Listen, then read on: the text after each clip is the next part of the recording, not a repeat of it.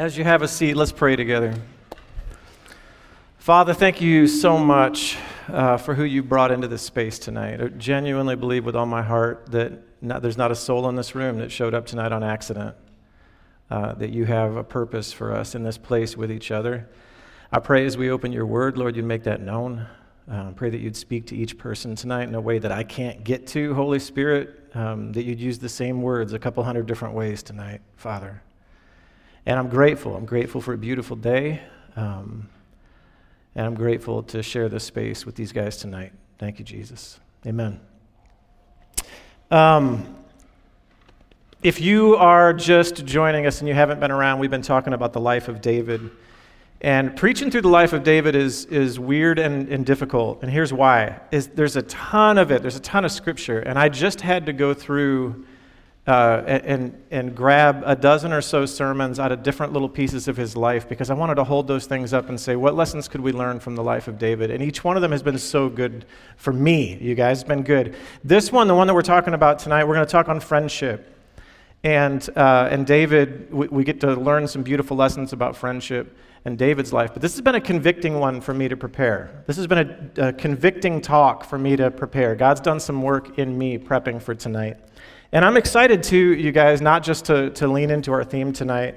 Um, I'm excited for the rest of this school year. In no way, shape, or form are things letting off. Are we letting off the gas pedal at all and just like cruising into summer?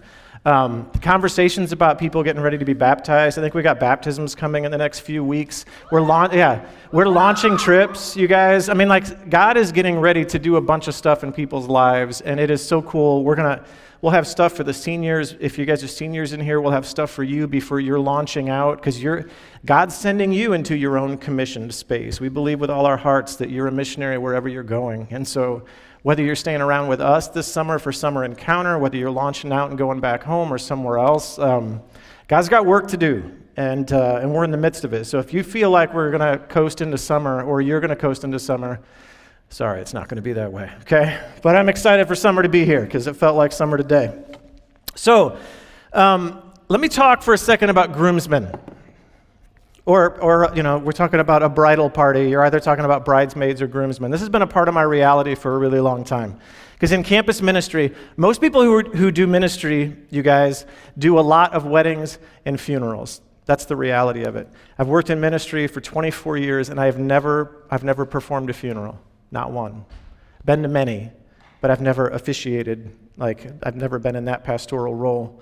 Um, I have literally done hundreds of weddings just because this is my people, right? And so, um, er, back in the early days when I did a lot of worship stuff, I, it was always music. I mean, I was just constantly doing music at weddings. And um, in, in my role now, it's more officiating. And I do less than I used to, but seriously, so, so many weddings. And so I've, I've seen a ton of groomsmen in my time. And basically, if you're thinking about a bridal party, whether you're talking about bridesmaids or whether you're talking about groomsmen, just imagine they're standing in their pretty little line up here, like on each side of me, right? Um, these are the friends you gather. I mean, when you decide you want to get married, that's one of the questions, if you're having a ceremony, that's one of the questions you ask Who have I gathered? Who are my people? You know, and so you, you, gotta, you have to come up with this as a couple. How many people do you have standing there? Well, okay, five. It's like, well, how do I choose five friends? And some people, it's just family, you know, but usually it's who have been the most crucial relationships to me? So, one of the questions I just want to put out there for you tonight on the front end, and this is to, we're to come back to this several times throughout, is who are you gathering? And what kind of a person are you? I mean, like if you're thinking about how you're a friend to others and the friends around you, who are you gathering around you? Who's standing up beside you and what role do they play? My experience with groomsmen is, and I think groomsmen are hilarious, you guys. I find them to be hilarious because nobody has a less important role in a wedding than a groomsman. Or not, yeah, seriously, nobody. They don't do anything, but they are so nervous, so nervous, okay? Here's what they seriously, if, if this is, if we're in the church together, they walk down. Sometimes they have to hold the arm of someone, not always. They walk down. Somebody has put a piece of tape on the floor where they're supposed to stand. So they go to that spot. They've been told to put their left hand over their right hand. So they stand like this, okay, for usually about 20 to 27 minutes. And then they walk back out again. And if you would see them before the wedding, sweating bullets, like, I don't know if I can do this, ready to faint, ready to throw up, it's like, you can walk and stand, and that's all we're asking of you, man. And so, like, I have a tradition. This isn't very kind, but uh, if you know, if, oftentimes they'll rent tuxes that are black, and sometimes I'll like to find the groomsman who's like questioning himself the most in that, and, and, and I'll be like, Is yours navy blue? Yours kind of looks navy blue. Just because I want to put that idea in his head. So he's like looking at the rest of the groomsmen, being like, Is this, is this navy blue? Is mine the same as yours? And he's like looking under the light at other. That just gives you a little window into who I am. But anyway, I would tell you that in my past experience in weddings, and it's a lot, that there are three types of groomsmen, like, like the, the entire group of groomsmen. Um, either they are what I'm going to call oblivious, um, which means that they just have no idea what's going on. They're not really a help to the groom at all. Uh, they're, they're just sort of like, I don't even know what they are. They don't know what they are. They showed up with their clothes and they're like, somebody tell me where the tape is that I'm supposed to stand on. And they're just oblivious as to what's going on. Um, some of the, the groomsmen that I have seen in my time have made me deeply sad. They're not oblivious, they're negative. They're there as a negative force in that groom's life. And I have heard them pull into different corners and be like, dude, we're going to get you so wasted tonight, man, you won't even remember. You know, you're going to have such a headache tomorrow morning. We got you a stripper. We're going to get you plastered. That's rare, but I've heard it.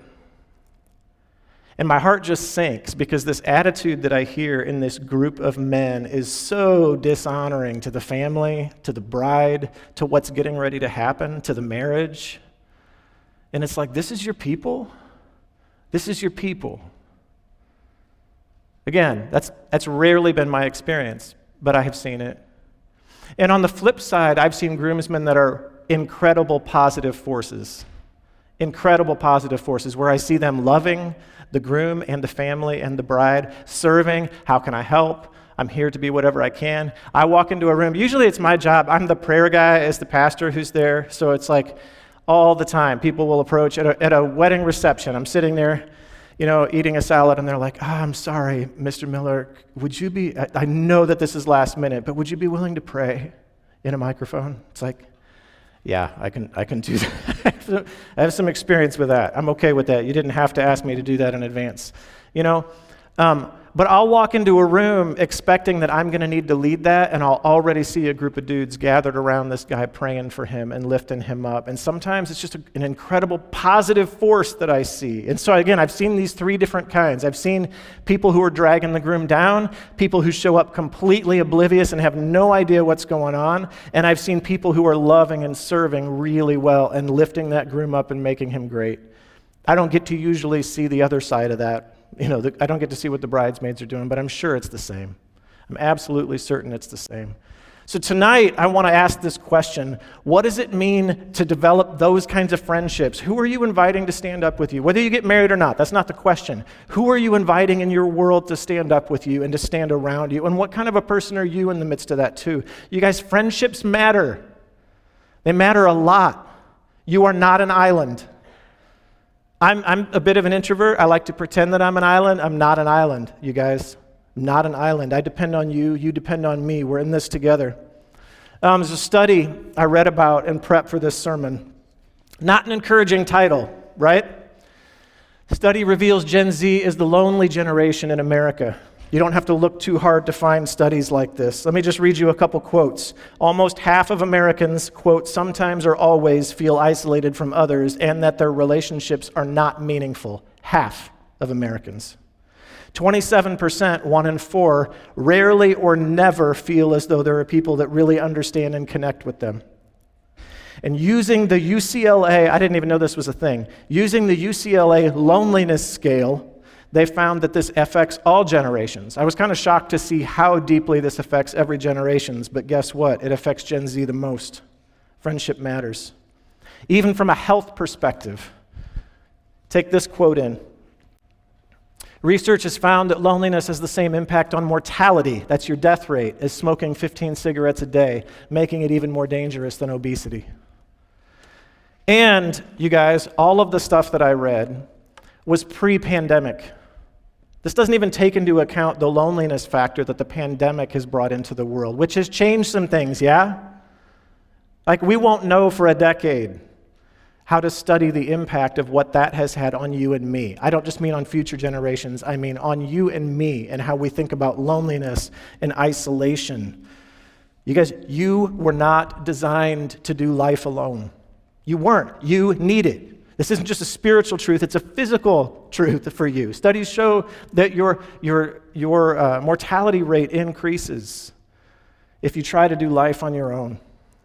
So, let's look at David. Let me actually jump into my text tonight. And I'm going to jump backwards. The past few weeks, we've been talking about uh, David and Bathsheba, David and sin, David being confronted, David and forgiveness, all these different things that happened when he was king. But I want to jump back, uh, sorry, previously in his life before he was king again. Right? And so he is, uh, if you remember in this stage, before he was king, Saul was the king, and Saul was an evil king. And during that time, you remember Dave, the story of David and Goliath. David, as a young man, beats Goliath. They, David is anointed just before that. Samuel says that he will be a king of Israel, but he doesn't tell him when. As it turns out, this won't be for a very, very long time. But Samuel anoints David and says, You will be king of Israel. That doesn't sit well with the dude who is the king of Israel, who, by the way, happens to be losing his mind slowly. Is not a graceful exit for Saul. And so, as David continues to grow and have these military victories, and people start singing his praises, Saul is in his palace getting more and more irate and jealous. He's a madman. He's a madman and he wants David dead. Every time that David goes to war and people sing his praises, whew, Saul wants him dead more. Now, here's, here's the complicated part David develops an unbelievably deep relationship with someone named Jonathan. You know who Jonathan happens to be? Anybody? Little Bible trivia? Saul's son incredibly deep relationship with the king who hates him and every day wants him dead a little bit more and more. David also, let me complicate things a little bit further, marries Michal. Do you know who she is? Saul's daughter. Sounds like a soap opera, right? At this point, this is now Saul is now David's father-in-law and the dad of his absolute best friend in the world. And that's where we jump into our text. And Saul spoke to Jonathan, his son, and to all his servants that they should kill David. This is the, this is the level that it's gotten. This is Saul's insanity. Saul's son delighted much in David. And Jonathan told David, Saul, my father, seeks to kill you. Therefore, be on your guard in the morning Stay in a secret place and hide yourself. And I will go out and stand beside my father in the field where you are, and I will speak to my father about you. And if I learn anything, I'll tell you. And Jonathan spoke well of David to Saul, his father, and said to him, Let not the king sin against his servant David, because he's not sinned against you, because his deeds have brought good to you. In other words, David isn't competition for you, David's honoring you, is what Jonathan is saying to his dad. For he took his life in his hand and he struck down the Philistine, and the Lord worked a great salvation for all Israel. You saw it and rejoiced. Why then will you sin against innocent blood by killing David without cause? And Saul listened to the voice of Jonathan. So he wins. Jonathan wins this argument. Saul swore as the Lord lives, he shall not be put to death. And Jonathan called David, and Jonathan reported to him all these things. And Jonathan brought David to Saul, and he was in his presence as before. So, what does Jonathan do? He advocates for David in this moment. He goes to his, his dad and says, This isn't okay. What you're telling all of your people, like, I need to set the record straight. David is pure in his desire for your kingdom and for you as a king. And he wins him over. But the problem is, and I'm going to scan through this scripture because the story is so long, but he wins him over in this moment. However, it doesn't stay that way. Saul gets so mad and jealous of David that he eventually even tries to throw a spear at David while David's trying to help him and tries to pin him to the wall. And David flees and escapes.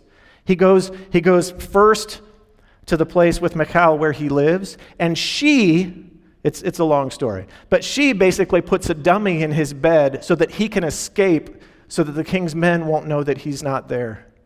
So his wife does the exact same thing. She intercedes for him, puts her own life at risk.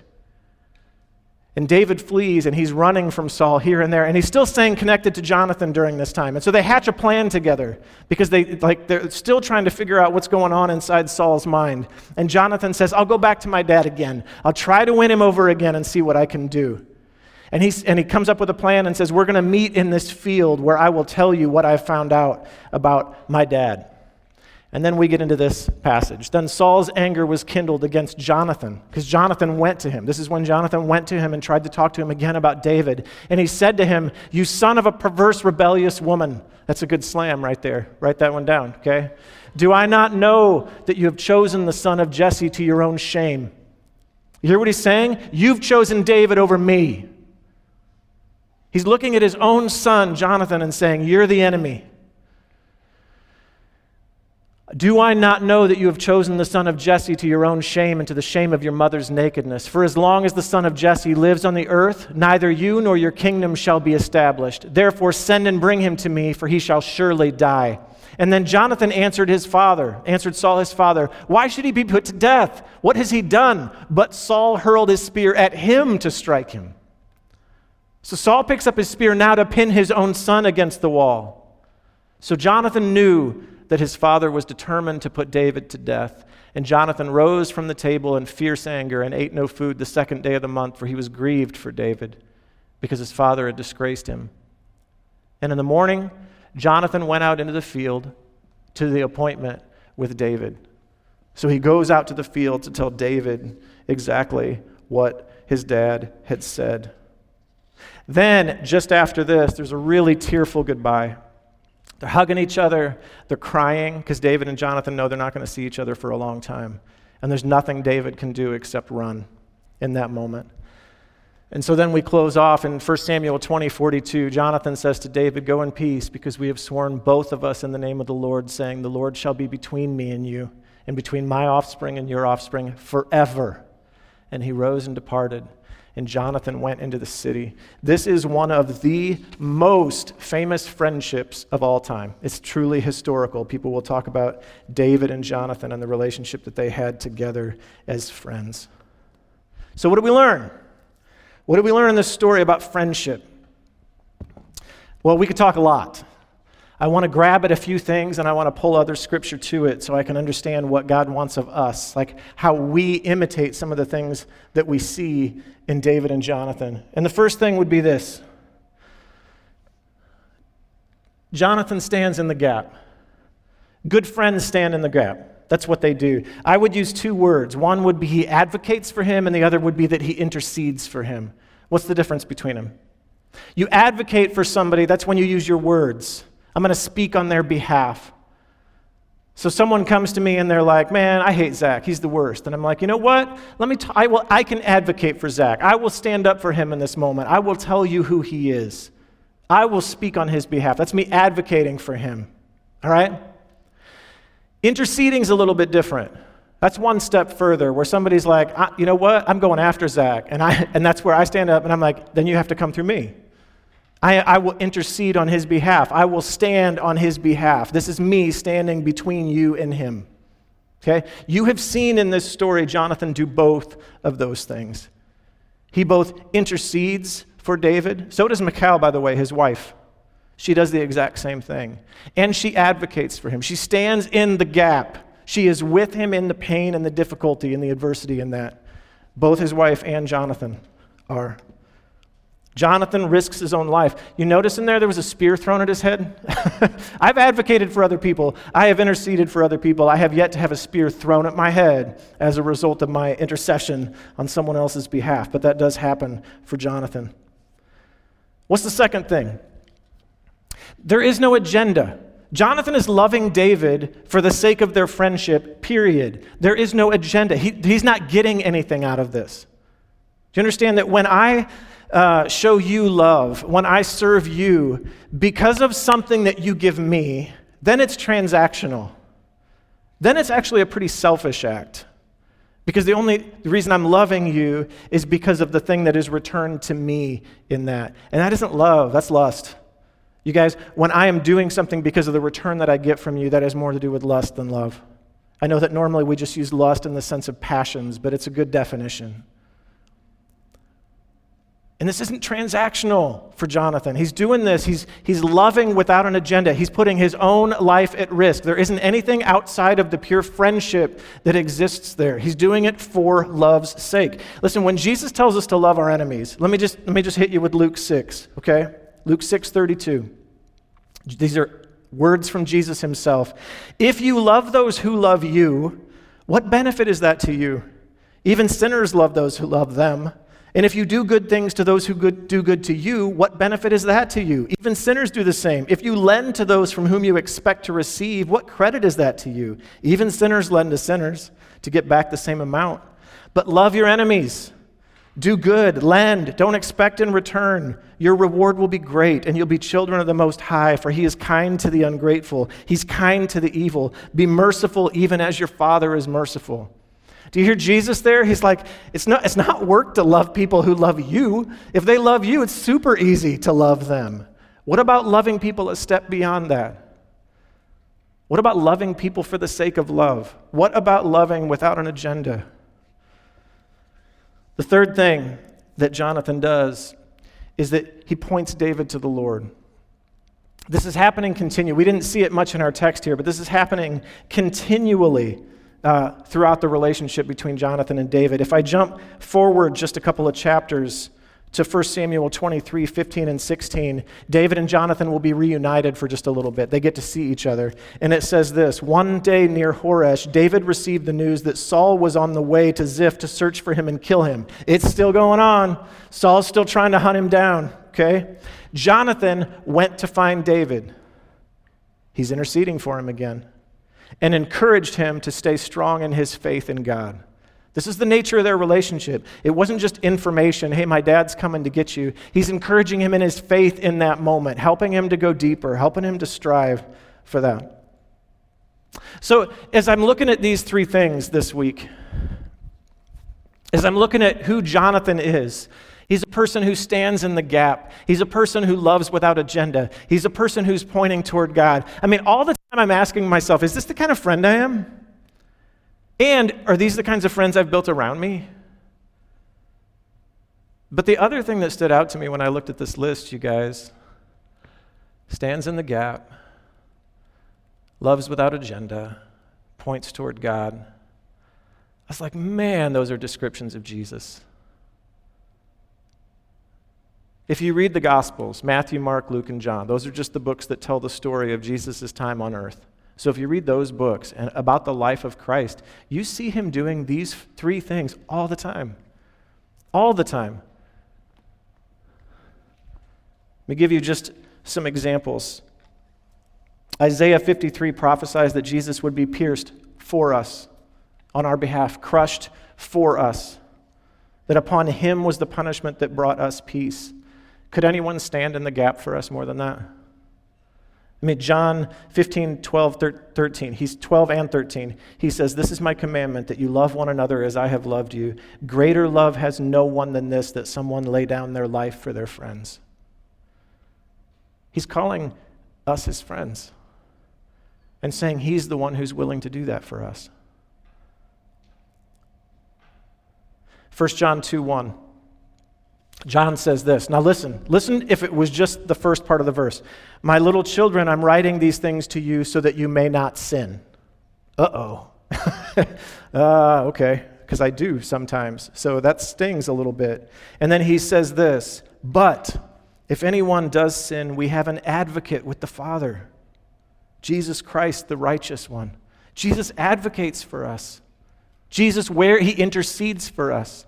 He wears our sin on our behalf to represent us to the Father. He's our advocate, He's the one who speaks for us. Love that. Well, what about loving without an agenda? Romans 5 8 for crying out loud. God shows his love for us in that while we were still sinners, Christ died for us. Do you remember what he said as he hung on the cross? As we put him on the cross, and he's hanging on the cross, nails on his, in his wrists, nails through his feet, what does he cry out? Father, forgive them. Forgive them. They don't know what they're doing.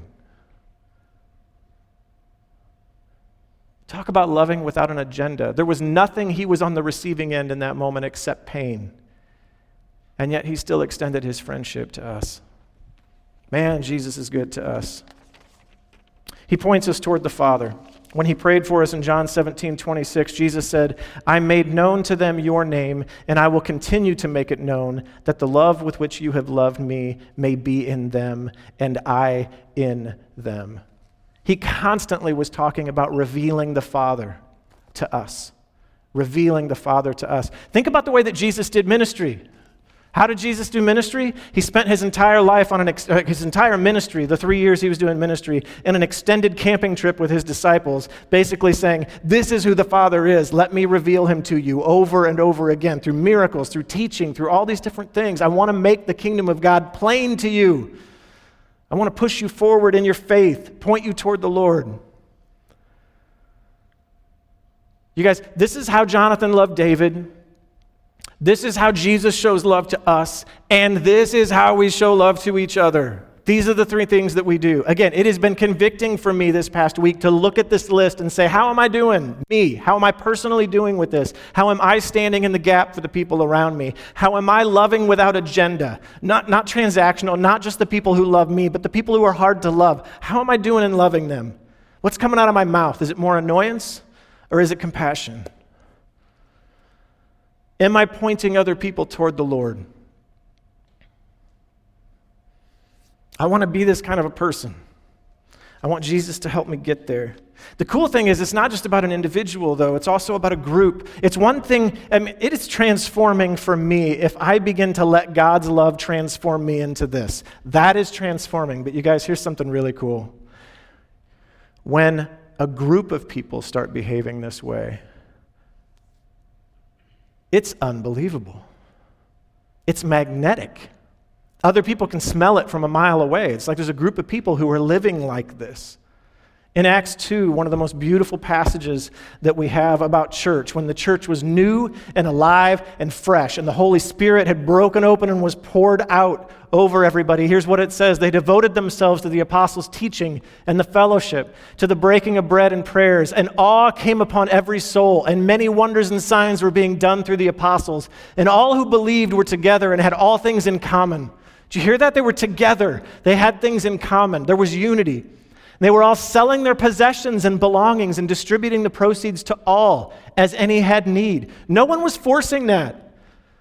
The church wasn't walking out being like, sell your stuff. The government wasn't waltzing out and being like, sell your stuff, bring all the money, dump it in the middle. There was such a spirit of generosity. People were like, God's love is changing me. How can I help? Oh, you need something? I'll help you. Transforming community. And day by day, attending the temple together and breaking bread in their homes, they received their food with glad and generous hearts, praising God and having favor with all the people. Who would be opposed to this? There aren't too many people in our culture that would be opposed to this. They'd be like, man, they love each other really well. it's hard, it is hard to complain about those people.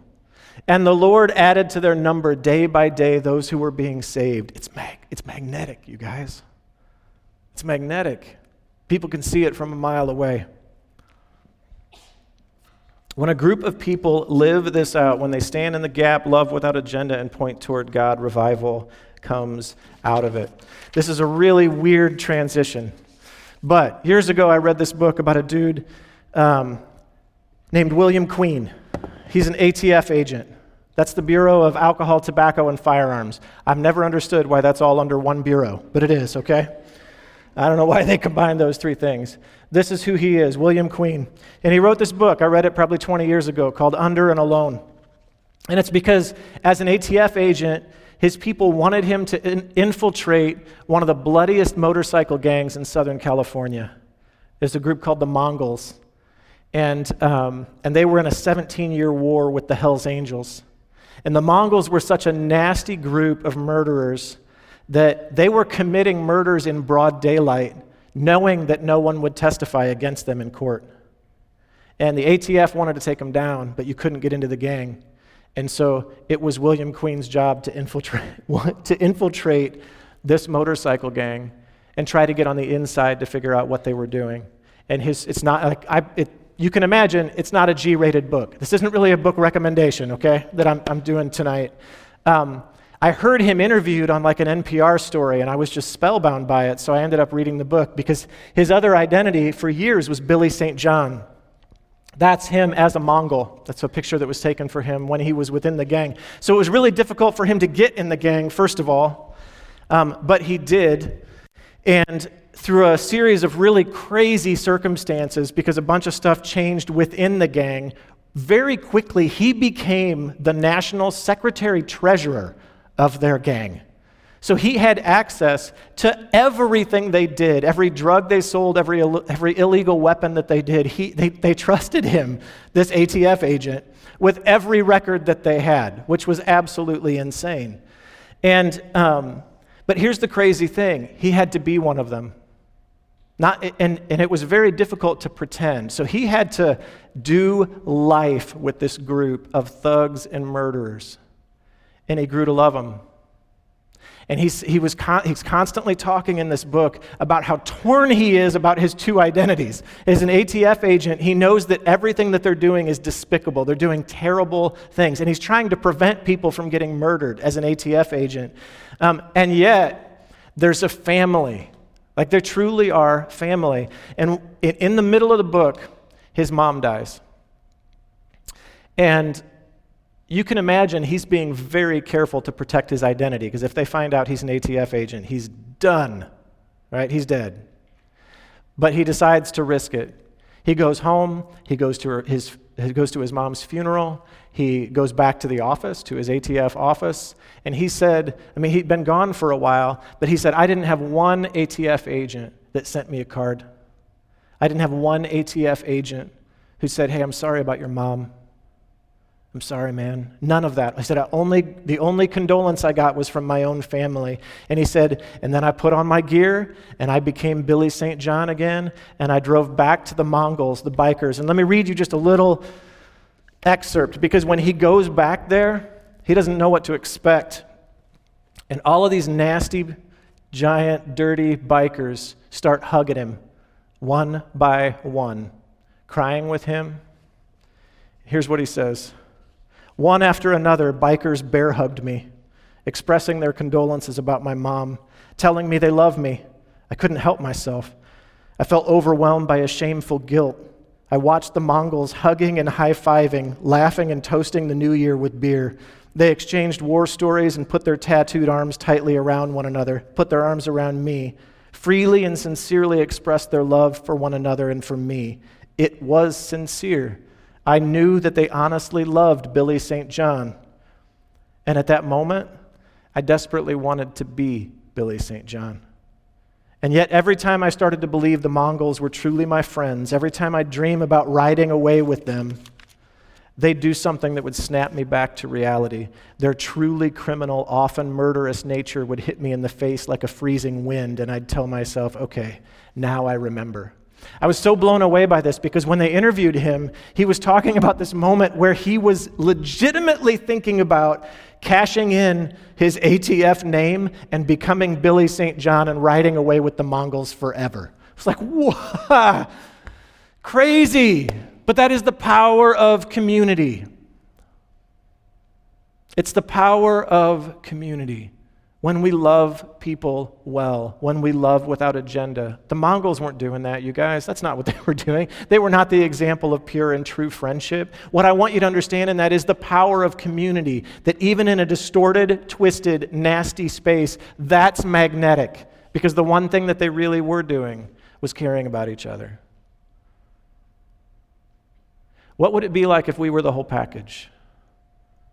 Where it wasn't just loving each other like family it was that, but more than that. Loving without an agenda, standing in the gap for each other.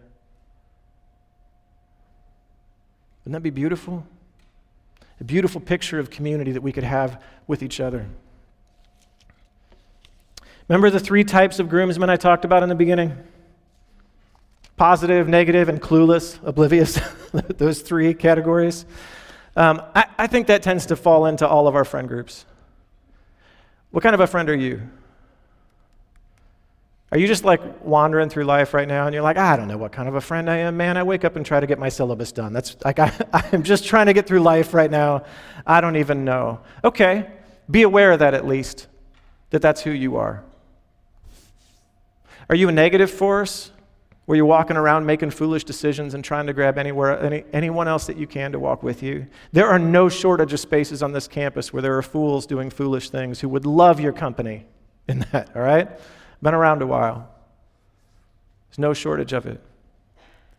Or are you the type of person who wants to stand in the gap, to intercede and to advocate, who wants to love somebody without an agenda, no transactional stuff, I'll love you if, but I'll just love you because of who you are, because that's the love that God has put in, in, in my heart. I'll put these back up on the screen for you so you can see them.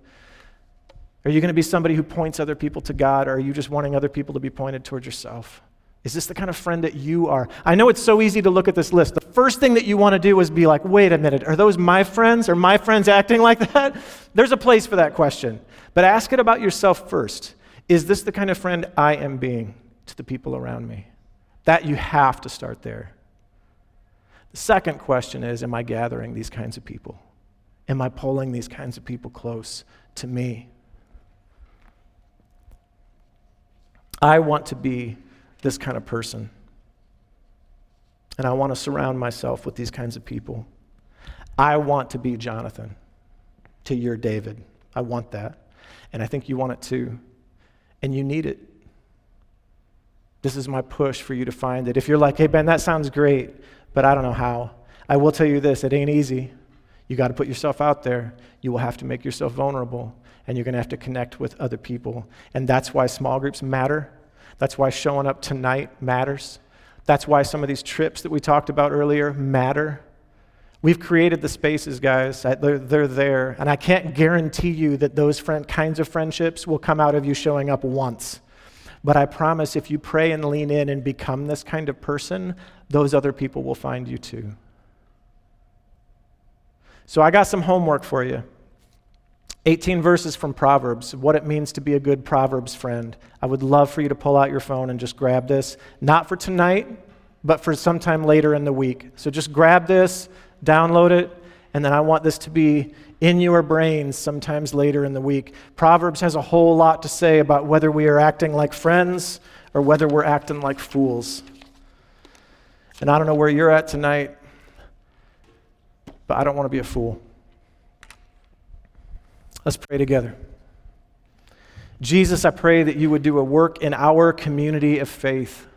I pray that you take us deeper as your sons and daughters on what it means to love each other well. And thank you, Jesus, that you're the ultimate example of that. That you showed us all of these things, that you loved us like that. Thank you that you called us friends, not just servants. You called us your friends. You love us intimately. You called us your bride. Thank you for modeling these things for us, Jesus. Thank you for advocating for us, for interceding for us, for loving us. Even when we were your enemies, we set ourselves against you. Thank you for loving us in that moment, Jesus. And thank you for pointing us toward the Father. Help us do that with each other, Jesus. In your name we pray. Amen.